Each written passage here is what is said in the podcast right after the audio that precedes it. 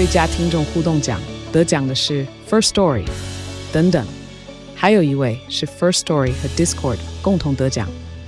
First Story 最新推出的 Discord 整合功能是为听众管理新标杆，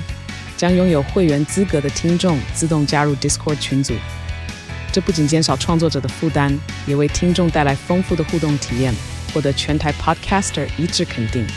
体验这个惊人的功能，立刻点击叙述栏连结，让你与听众互动更上层楼。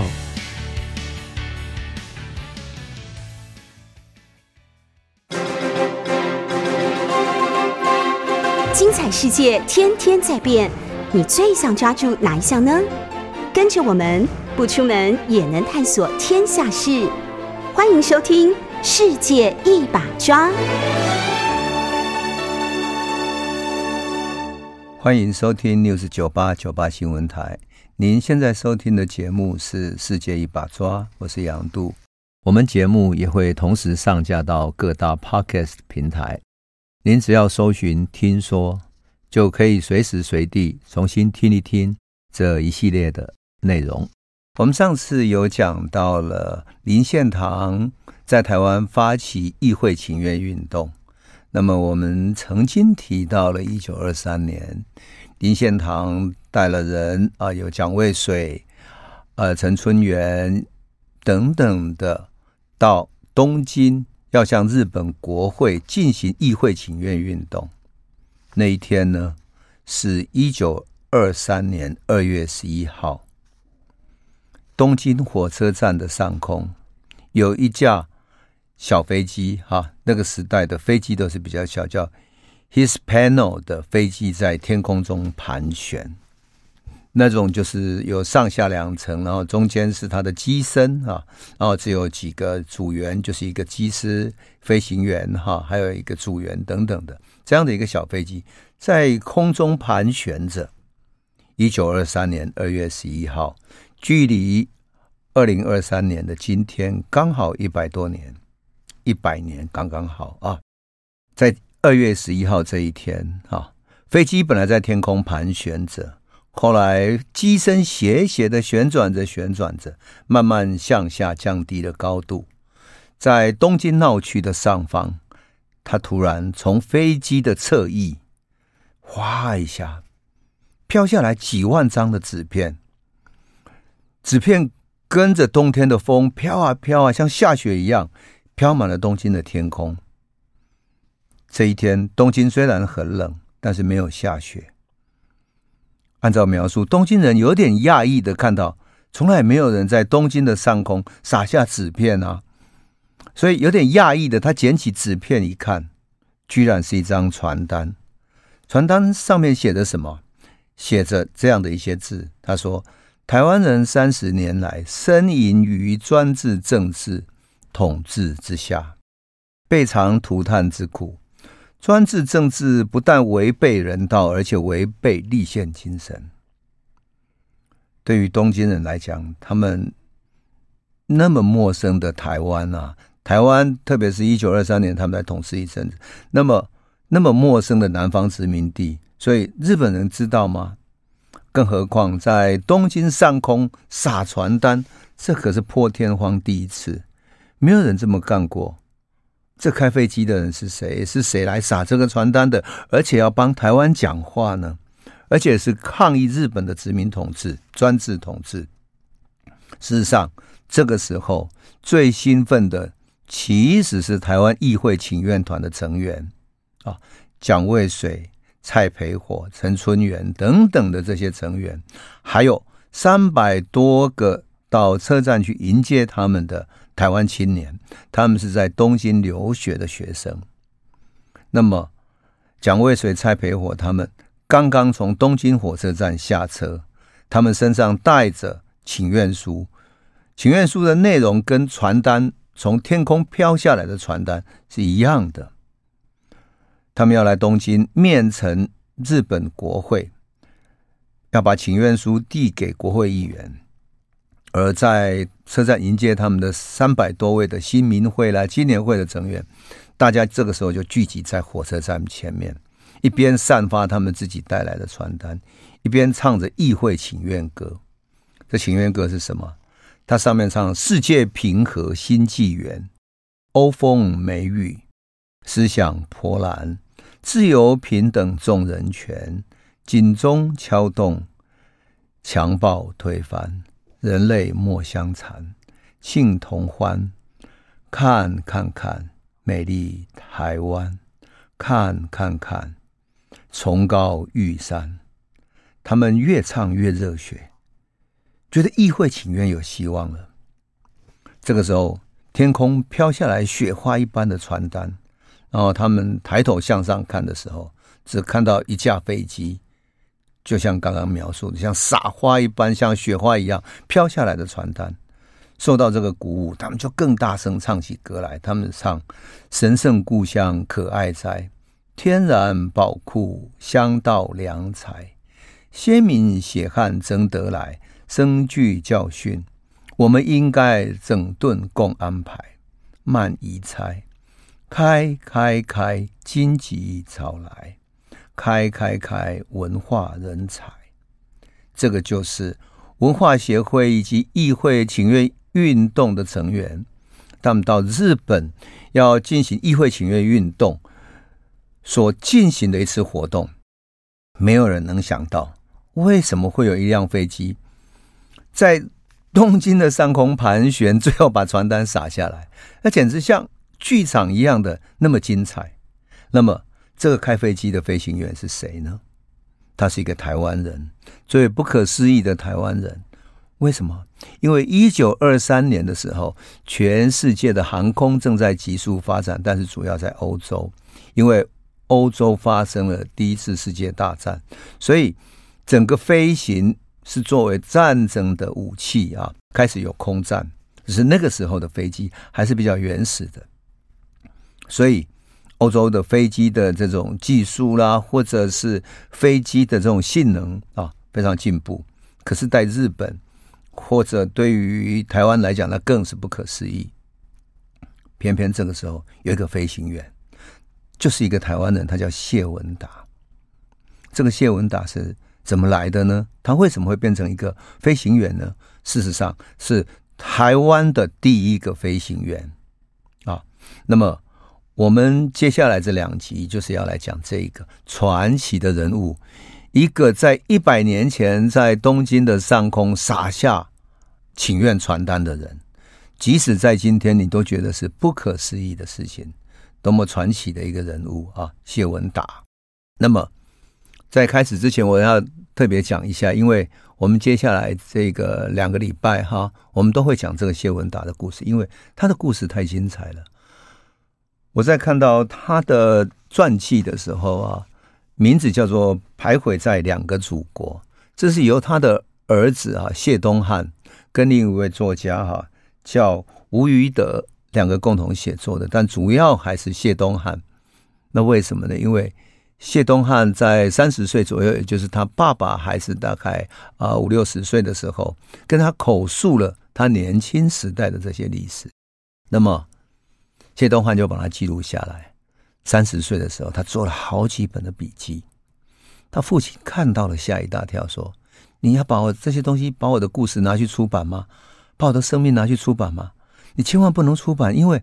他的生命故事里面，除了抗日之外，还有后来日本压制他之后，他跑去满洲，然后那时候大陆正在军阀战乱时期，他曾经帮军阀去建立一个航空的队伍。抗战的时候，他也曾经在杭州参加剑桥的空军的建立，后来他又被日本逮捕了，然后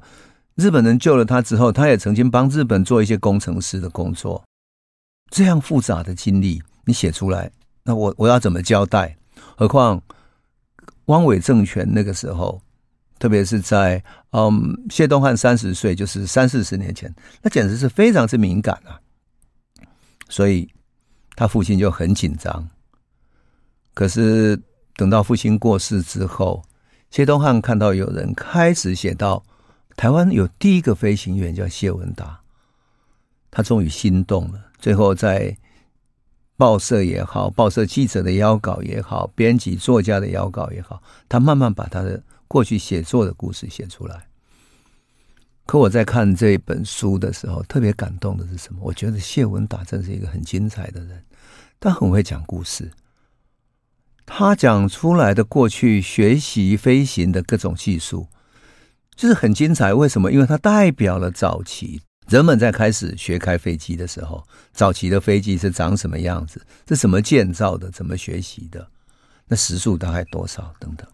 他就是到日本去学习开飞机的，所以他的记忆其实就像航空的发展史一样，那样的一种记载。那更有意思的是，他会记得许多好玩的细节，生命中许许多多的故事细节。那我觉得谢文达不止他生命精彩，而且是一个非常好的叙述者。那些细节是没有能够复制的，即使文笔再好的人都没有能够去想象那个情境来写作。所以谢文达真是很精彩的生命。那我们接下来这2个礼拜回来讲他的故事哈。我们现在就开始来讲，生于1901年。在台中丰原乌牛栏庄生长的这一个人哈，谢文达，我觉得生长在20世纪的第一年，仿佛就是注定了他的生命是一个开创者一般哈。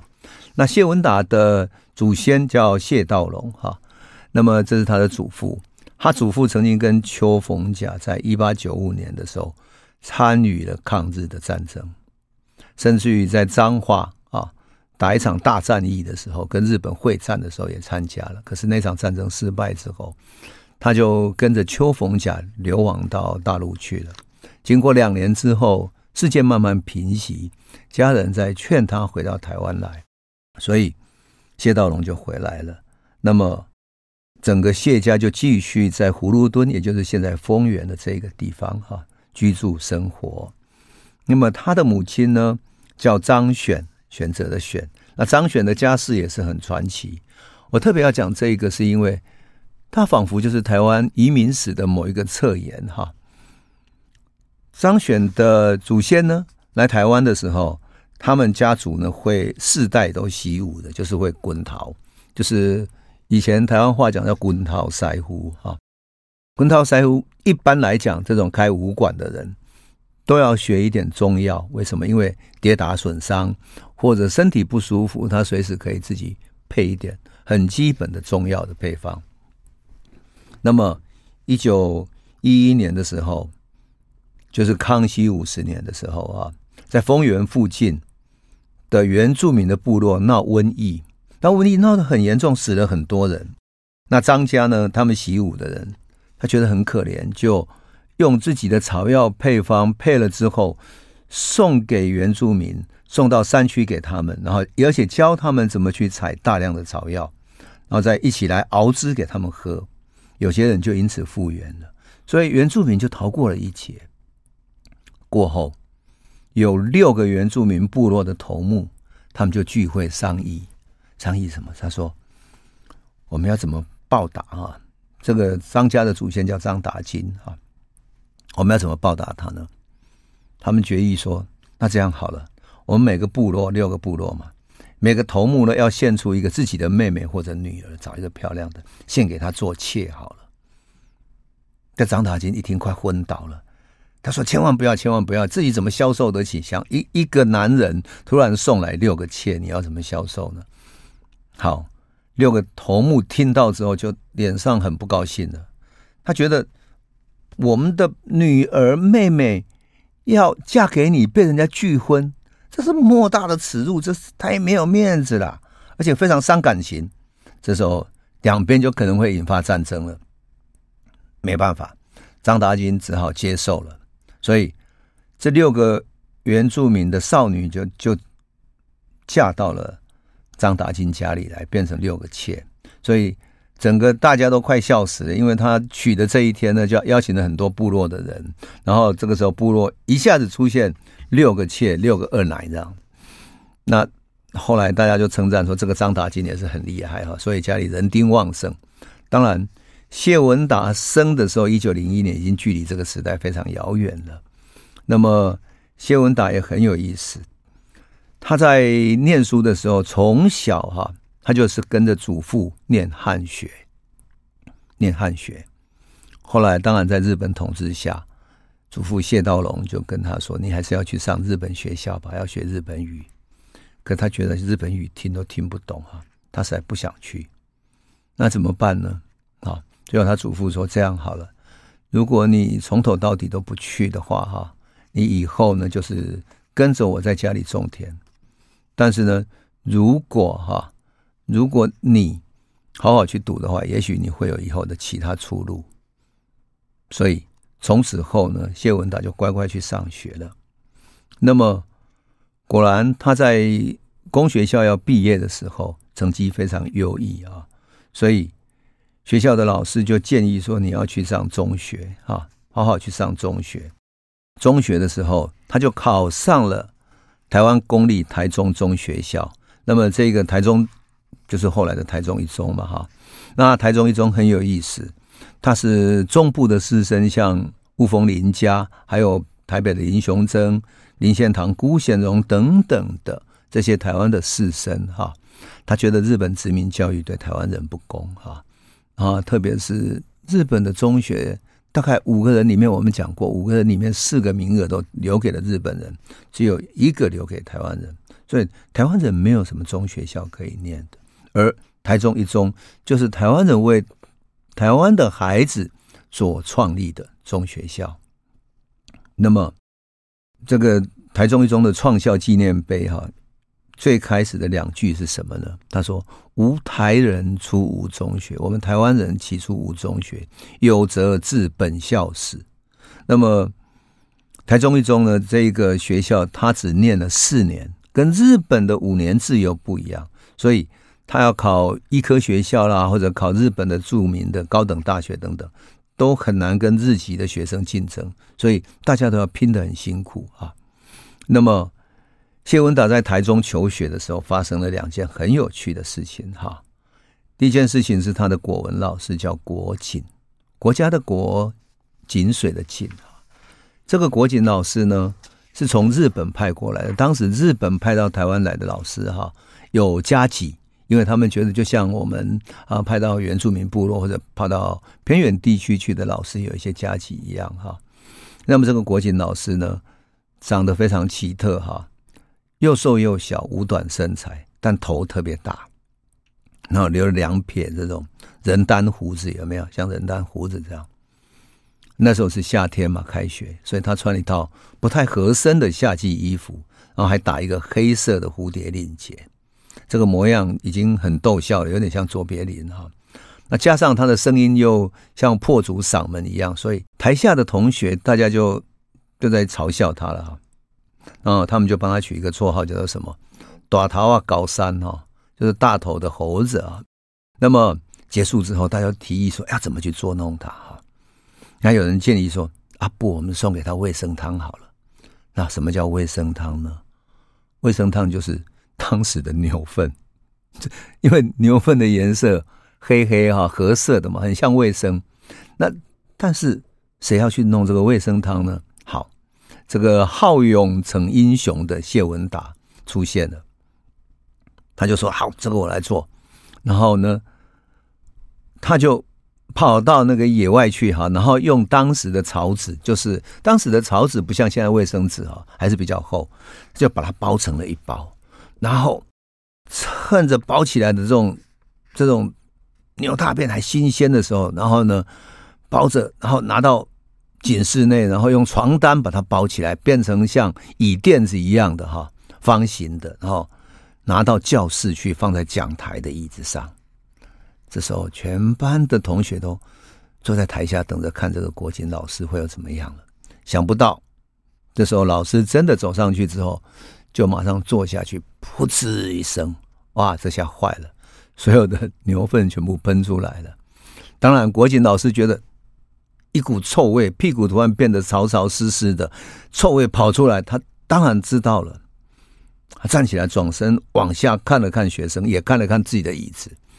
整个教室哄堂大笑。国锦老师的脸气成了猪肝色了，而他没有大声骂，他2手发抖，把那一包卫生酱丢到自子楼，然后跑回到宿舍之后，自己换上干净的裤子，然后提了一桶水，还带了抹布，把椅子擦干净之后呢，坐下来继续上课。这堂课上的是什么呢？谢文达记得是上前出师表，就是诸葛亮的前出师表。那国警侃侃而谈，谈得非常仔细，包括三国时代的各种战争以及当时的背景等等，讲得非常清楚，讲得非常动人。哇，他讲得太精彩了，学生开始有点后悔了啊！而且谢文达认为他的教法比他的父亲跟祖父都要高明多了，因为他会讲更清楚的历史。之后郭靖老师还讲了唐诗里面最著名的反战诗，叫《石壕吏》，这是杜甫的诗啊。他讲为了要抓年轻人去当兵，甚至于抓到没有兵的时候，连老人也要抓。那么石壕的这个官吏要抓老人去当兵啊，他整个家破人亡的那种悲剧这样。他讲的那么精彩，讲到唐朝的战争，讲的那么动人啊，所以学生都感动了。这个时候谢文达听到他讲的那个石壕吏那么动人，而且对于老百姓，对于那些辛苦的战乱中的人充满感情，他非常是感动哈。他对这个老师开始觉得非常歉疚。那么卫生酱的这个事件哈，在讲完石壕吏之后已经近1个月了，非常后悔的谢文达他决定要去跟这位国警老师道歉。那所有的学生大家觉得对这个国警老师也是很感动，那怎么办？他们集体要去跟国警老师认罪这样。这个时候谢文达又表现出他的气魄了，他说这个事情大丈夫，我做的事情就我担吧，大不了我一个人被开除，要是大家一起去那全部都被开除怎么办呢？所以谢文达就自己跑到国警老师的警室跟他认错请罪。那国警老师会有什么回应呢？他会不会把他送到学校来法办呢？我们先休息一下，回头再来说。欢迎回到98新闻台世界一把抓，我是杨度。我们刚刚讲到了逞英雄有气魄的谢文达，这个小小的高中生，台中一中的学生哈，他自己弄了卫生酱的事件之后，他知道犯错了，更何况国警老师的国学是这么深厚的人，得到了他们的尊敬，所以他亲自到老师的警室去跟他认错请罪。这个国警老师听到他这么勇于认错，他就慰勉他说你很好。然后其实事件发生当天哈，我就给自己下了一个期限，如果1个月之内没有人来承认这件事情，我认为这是我教学的失败，我就要辞职回日本去了。现在你已经来了，我也不用递辞呈了，放心吧，回去好好读书。隔了几天之后，训导人员听到这个事情跟国警老师查询，那么国警当然否认说有这个事情。后来连田川校长，就台中一中的田川校长，日本人嘛，也亲自来询问，而且在校长室里面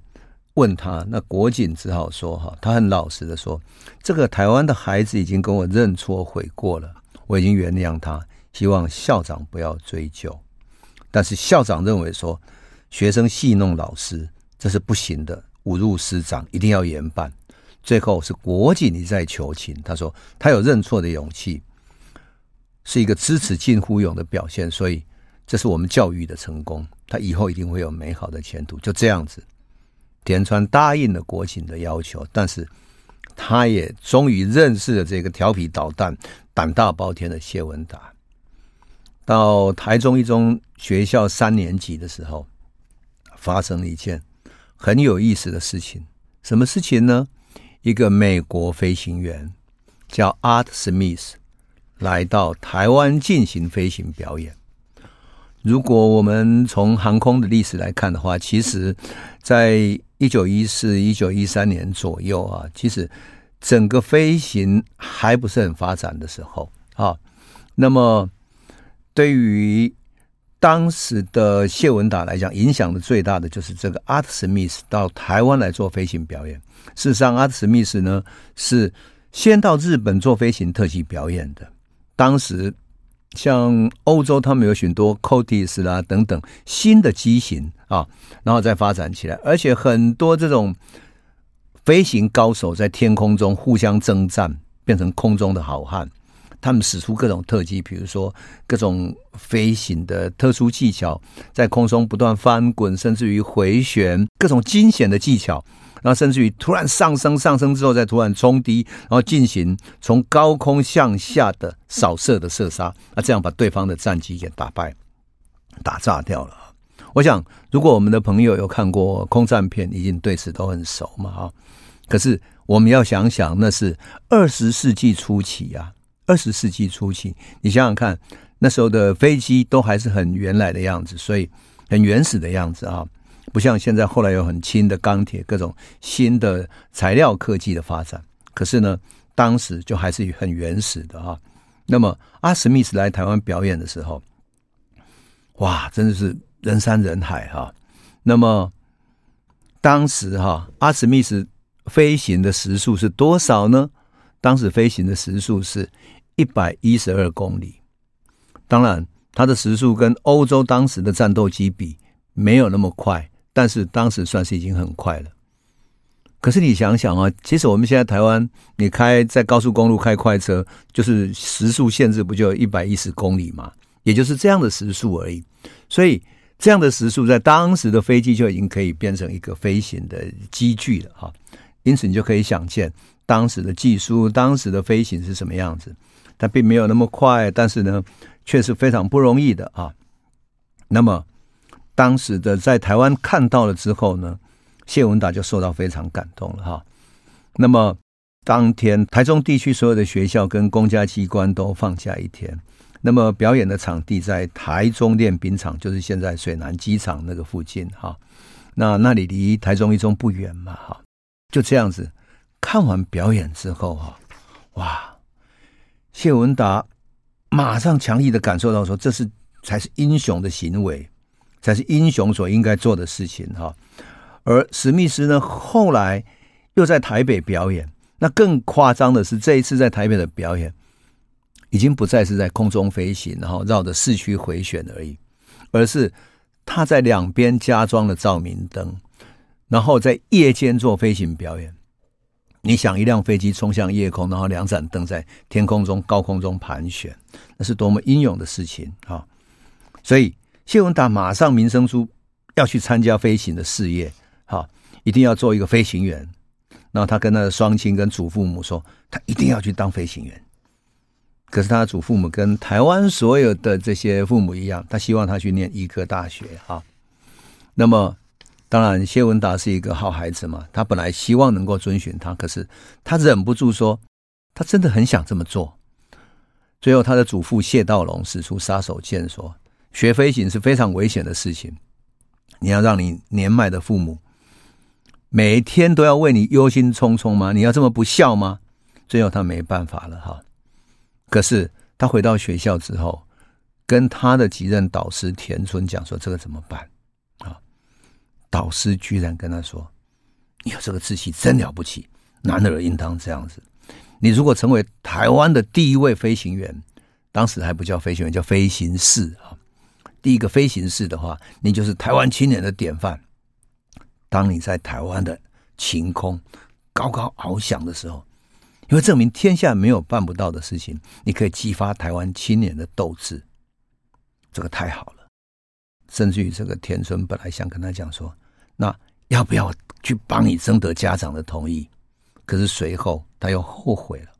了。多年以后，这个田村老师才跟谢文达说，我实在是不敢去跟你父亲讲。为什么？如果你哪一天飞机发生了什么事情，发生了什么风险，差错出了生命的危险的话，我怎么向你的家长交代呢？所以他田村终究没有去，然后就在拉扯之中，谢文达在台中一中毕业了。毕业之后，为了坚持学飞行，他跟父母进行了惨烈的对抗。他怎么对抗呢？他用绝食来要挟。他绝食到第5天的时候，真的绝食，他父母亲完全心软了，就很伤心的答应他说，好吧，我们答应让你到日本去学习飞行。谢文达得到这个同意之后，马上向他的老师国琴老师还有田村老师还有田川校长报告，请他们写介绍信。校长就写了介绍信，然后介绍他到日本最好的民间飞行学校叫伊藤飞行机研究所去进入里面训练。当然谢文达就写了申请书到伊藤飞行机那边去了。事实上我们要知道的就是说，像伊藤飞行机研究所，这个伊藤也不是天生就懂的，因为日本也没有开始就有飞机的传统啊，所以伊藤也是对外学习的。那么伊藤本来是什么呢？本来是一个钢铁铸造公司的商店的一个学徒。那么商店专门制造什么？贩卖铜铁五金啊等等这些机械工具的。可是当伊藤第一次看到美国莱特兄弟的飞行记录电影以后，哇，他就立志要当一个飞行家。所以他写信给国产机器制造的一个先觉者叫奈良源三次啊，这位先生请教有关飞机的事情。结果当年19岁的伊藤就跑到东京去跟他学习飞机制造，然后当一个小小的技工，然后开始学习起来，然后学习当一个飞行士啊，然后还当助手等等，慢慢的学习起来。那么慢慢的他学会了怎么去制造飞机哈，然后怎么去改装飞机等等的。那我要特别讲一下就是说这个伊藤呢，因为他要知道我们当时制造飞机都需要钱嘛，所以他没有办法，他想要自己制造飞机，所以就回到他的家乡去募款。他的家乡在惠美的一个地方，所以后来所有伊藤所制造的飞机都是变成什么伊藤式惠美1号2号等等这样的作为纪念。那很有意思的是，当时呢飞机制造呢全部的骨架都是用什么？用木材做的。木材做好之后再铺上细的亚麻做的蒙布，用亚麻布的蒙布，然后等到蒙布蒙上去之后要上漆，才发现市面上他根本买不到蒙布专用的涂料，所以只好用克难式的方式自己做涂料，然后用牛皮胶甚至防腐剂福马林跟水混合等等的做第一道漆，然后再来呢要做第二道漆，好用汽油把浓稠的桐油稀释再漆上去等等。我特别要讲这个乃是说，一开始飞机制造的时候跟我们现在想象中的飞机的高科技是完全不同的。它就像制造汽车一样，当时也是从很多这种所谓的木造的结构，好用木材来做成它的主要的结构。所以飞机很容易在出事的时候，整个因为引擎的爆裂燃烧，然后汽油燃烧起来，整架飞机就燃烧了。当然在作战中如果引擎被打破，整个飞机就燃烧了。我想讲的就是说，谢文达在开始学开飞机的时候是这样的一种机械的条件环境，乃至于机械飞机等等的，就是这样子刚刚开始发展而已。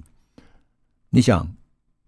这个时候要当一个飞行员是多么的危险啊。好，我们先休息一下，回头再来继续说故事。欢迎回到98新闻台世界一把抓，我是杨度。我们节目也会同时上架到各大 Podcast 平台，您只要搜寻听说就可以随时随地重新听一听这一系列的内容。我们刚刚讲到了进入伊藤飞行机研究所的谢文达哈，他刚开始进去的时候，他其实就是一个台湾的孩子。可是你知道当时学飞行的学费有多贵吗？对一个台湾人简直是不可思议的哈。普通的科学费用要500元，高等科要300日元啊，当然可以按月分缴，可是一般人家都是缴不起这样高的学费。你要知道我们说过的哈，当时的一个老师哈，像比如说一个工学校的台湾的老师，每个月的月薪大概25元到30元。那么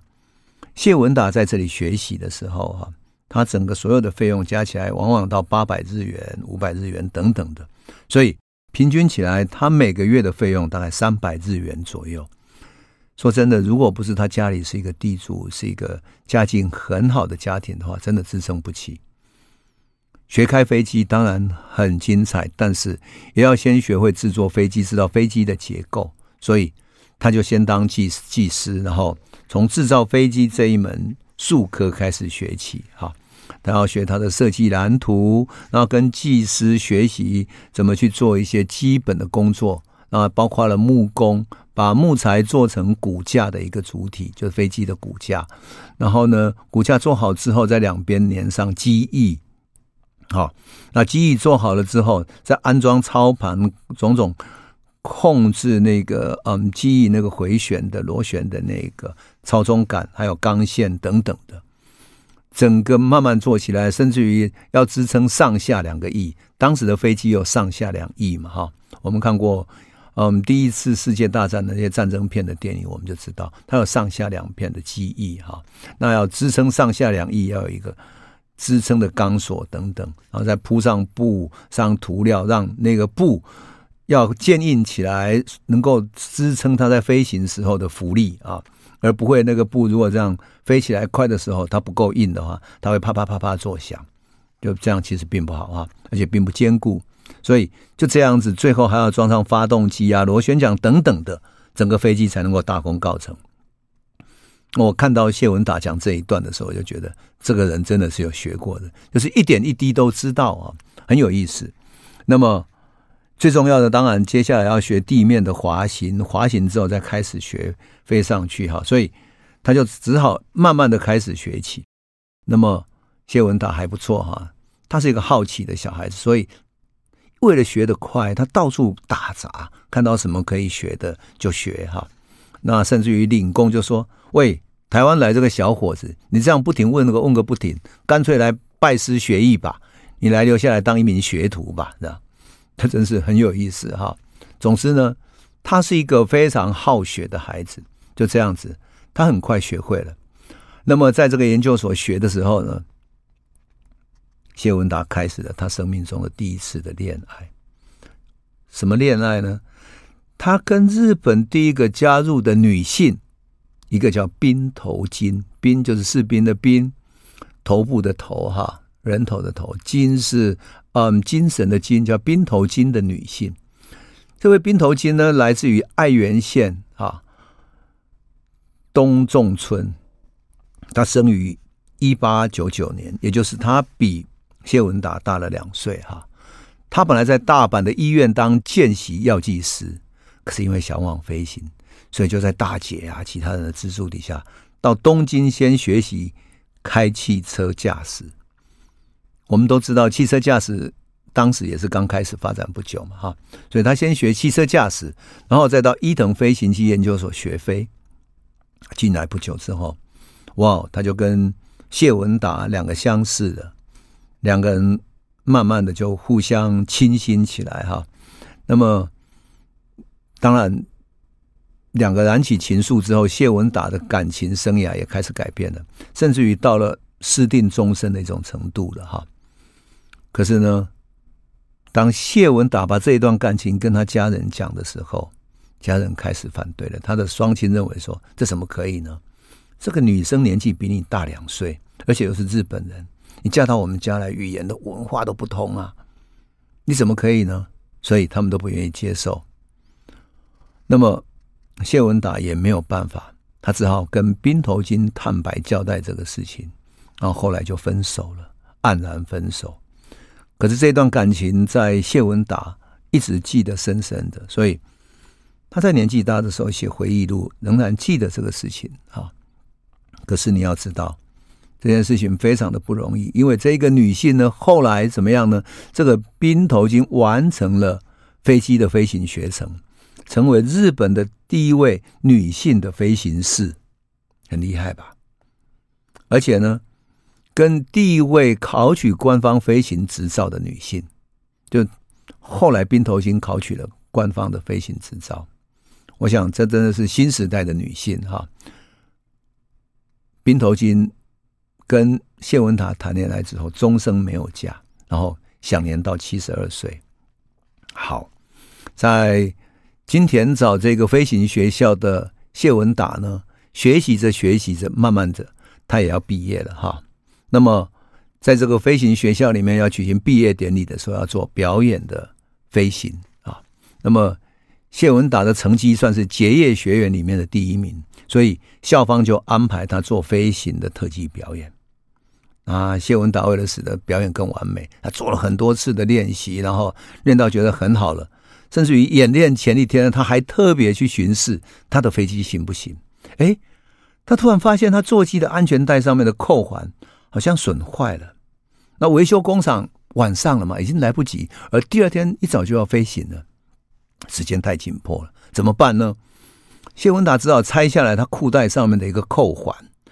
我们都知道那种军队有一种扣环是塞进去之后扣住的那一种哈。好，把这个扣环呢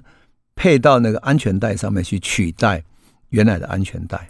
那是其实这是一个很严重的疏忽哈。可是呢，这个疏忽却是一个致命的、令人惊奇的一次意外，但也是一次惊喜。为什么？因为后来的事故就是这样救了他一命的哈。好，在表演的时候呢，谢文达的父亲叫谢春池哈，为了看儿子成为飞行师，就远从台湾赶来参加儿子的结业典礼，他要看儿子的飞行表演。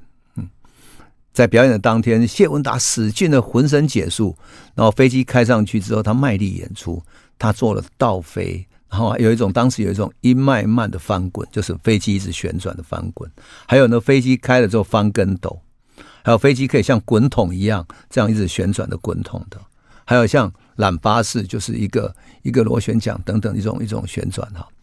甚至于突然像飞机可以像螺旋一样的下降，盘旋这样下降，急速下降。那当然最后一个表演项目是螺旋下降，就是呈螺旋状的飞机然后像往下俯冲这样，然后飞机要当然这样子飞机要升到很高的高空嘛，那升到高空之后然后做小半径的连续回转之后，在不停的回转之中飞机迅速的螺旋下降，直到离地面很近的时候它要马上拉起机手，就飞机的头要拉起来，低空快速掠过机场这样。可是当谢文达准备拉起机手的时候，发动机的润滑油油管突然爆裂了。我们都知道润滑油是黑色的粘稠的液体啊，所以乌黑的润滑液突然喷到挡风玻璃上面了，立刻挡住他的视线。谢文达知道啊，糟糕，这麻烦大了，他赶紧关闭电源，然后让发动机赶紧熄火，他准备强迫降落下来了，迫降。这才发觉说啊，糟糕，底下是一大片的湿地，如果是湿地，飞机就没有办法这样滑过去啊。但是他要飞回到飞机可以停落的地方，滑翔下来已经不可能了，他只好怎么办呢？他把机尾下垂，就把机手拉下来之后机尾整个下垂，所以使尾巴翘起来，然后整个这样滑过擦过那个地上，先行着陆，然后整个机轮再落地。可是在凹凸不平的草地上跟这种不规则的地形上面这样子一直折